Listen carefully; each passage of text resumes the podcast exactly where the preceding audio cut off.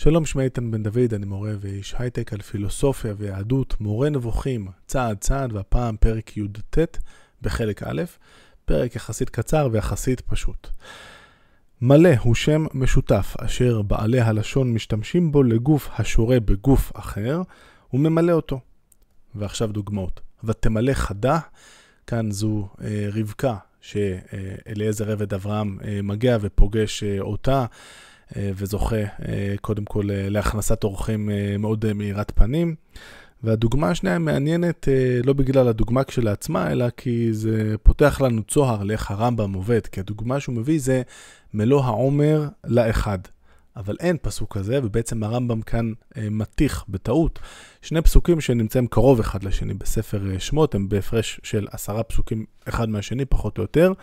אה, פסוק אחד זה שני העומר לאחד, והפסוק השני הוא מלוא העומר מן. והוא ככה מתיך אותם בטעות למלוא העומר אה, לאחד, וזה אומר לנו שלפחות חלק מהזמן הוא פשוט ציטט מן הזיכרון, ואפילו לרמב"ם, לרמב"ם יש לפעמים טעויות. וכמותם רבים. הוא גם, המושג מלא, גם משמש במשמעות של גמר זמן מה קצוב וסיומו. וימלאו, וימלאו ימיה, אה, כאן אה, אה, כשרבקה כבר עומדת ללדת את שני התאומים, את זוג התאומים המפורסם שלה, או וימלאו לו 40 יום למותו של יעקב במצרים, לפני שיוסף מצווה לחנות אותו. כן הוא משמש, המושג מלא, במשמעות שלמות המעלה ותכליתה. הוא מלא ברכת אדוני, אה, זה מה... אה, מ, וזאת הברכה, יש שם קבוצה של ברכות לשבטים שונים. מילא אותם חוכמת לב, אה, זה כאשר אלוהים ממלא חוכמת לב את בצלאל ואת אהוליאב. והדוגמה השלישית היא מעניינת כי מאוד דומה בעניין שלה, וימלא את החוכמה ואת התבונה ואת הדעת. זה ממלכים א', פרק ז', אה, במסגרת העבודות אה, שמתוארות של שלמה על, ה, על המקדש, אז יש שם דמות שאנחנו קצת נוטים לשכוח, אז בואו ניתן לה רגע את הכבוד הראוי לה. וישלח המלך שלמה ויקח את חירם מצור, בן אישה אלמנה הוא ממטה נפתלי, ואביו איש צורי, מהעיר צור, חורש נחושת. וימלא את החוכמה ואת התבונה ואת הדעת לעשות כל מלאכה בנחושת. ויבוא אל המלך שלמה ויעש את כל מלאכתו. אז יש פירוט של העבודות השונות שהוא עשה. אנחנו חוזרים לרמב"ם. במשמעות זאת נאמר, מלוא כל הארץ כבודו. ופירושו, כל הארץ מעידה על שלמותו, כלומר מצביעה עליה.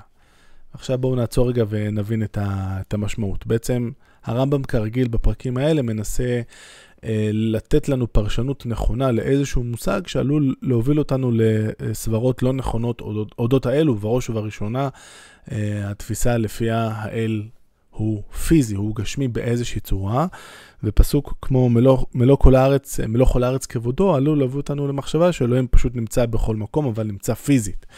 אה, לא, מן ה... לא מיותר לציין כאן את שפינוזה, שבאמת התפיסה שלו, של אלוהים, הייתה תפיסה כזאת. ואם ככה לצמצם את הכל אה, לבית אה, של 15 שניות, מה ששפינוזה אומר, רבותיי, קודם כל האלו אינסופי. ואם האלו אינסופי, אז נכון שיש לו גם את כל השלמויות המנטליות, נקרא לזה ככה, אבל יש לו אה, גם מבחינה פיזית, הוא נמצא בכל מקום. אז בעצם כל דבר שאנחנו רואים, כולל אגב גם אנחנו, זה איזשהו ביטוי, איזשהו פן של אלוהים, וכן, אלוהים נמצא כאן פיזית סביבנו, הוא ממלא את כל העולם, כי לא יכול להיות מקום שאלוהים לא נמצא בו, שוב, כי אלוהים הוא אינסופי. עד כאן שפינוזה, אנחנו חוזרים אה, לרמב"ם.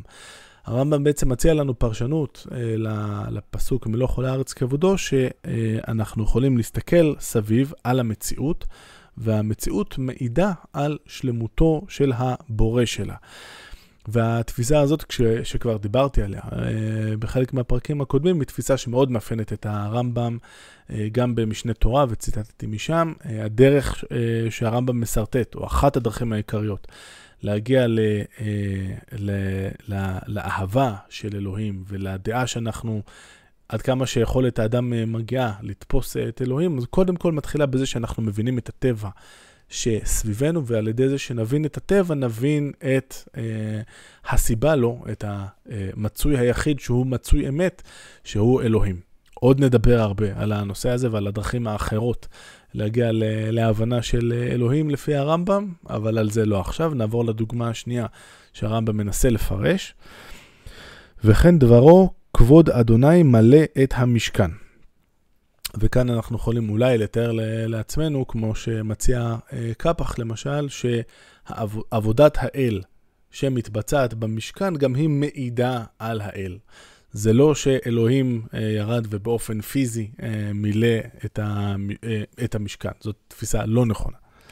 כל לשון מליאה, זאת אומרת כל הסבה של הפועל מלא על אלוהים או על כבוד אדוני וכולי, כל לשון מליאה שאתה מוצא אותה מוסבת על האל היא במשמעות זאת, ולא שיש גוף הממלא מקום.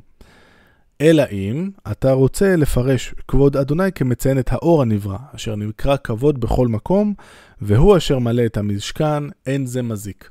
כבר נתקלנו זאת הפעם השלישית. אה, ראינו כבר גם, אה, למשל, אה, כשהרמב"ם דיבר על המעמד של הסנה, שאם אתה רוצה לפרש את, את האש שבערה שם בסנה ככבוד אדוני, שהוא באיזשהו מקום כן נראה וכן נתפס בחושים, אין זה מזיק. אנחנו ככה יכולים להרגיש שהרמב"ם לא מאוד מרוצה מהעניין, אבל הוא אומר אין זה מזיק.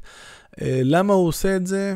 אני יכול להעלות על הדעת אה, כיוון וחצי. החצי כיוון הוא שאם זה רק אור, אז אור זה משהו שאומנם אנחנו תופסים אותו מצד אחד בחושים שלנו, אבל מצד שני אי אפשר ממש לממש, למשש אותו, ולכן אם אנחנו נייחס אור לאלוהים זה לא אידיאלי, כי יש פה כן מעורבות של החושים, אבל זה לא ממש גשמי. אז אולי הרמב"ם יתיר את זה.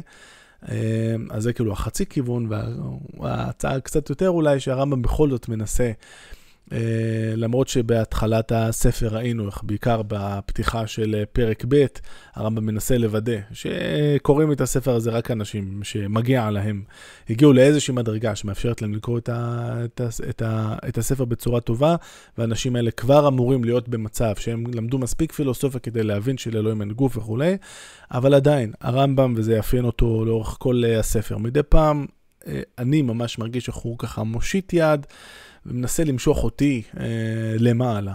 אז אומר, כתוב, אם זאת התפיסה שלך בינתיים, לבינתיים זה בסדר, אבל תשים לב, השלב הבא הוא שכבר תבין שזה לא הדבר הנכון לעשות, זאת לא התפיסה הנכונה, והיכולת אה, של הרמב"ם, אם באמת הדברים הם כמו שאני אה, חושב שהם, אה, לשלוח יד לקורא ולמשוך אותו למעלה, לאט לאט, כל פעם להעלות אותו איזושהי מדרגה, זה משהו שאני מרגיש מאוד uh, חזק uh, במורה נבוכים, זאת ההבנה שלי uh, למה הוא עושה את זה. עד כאן לפרק הזה, להתראות.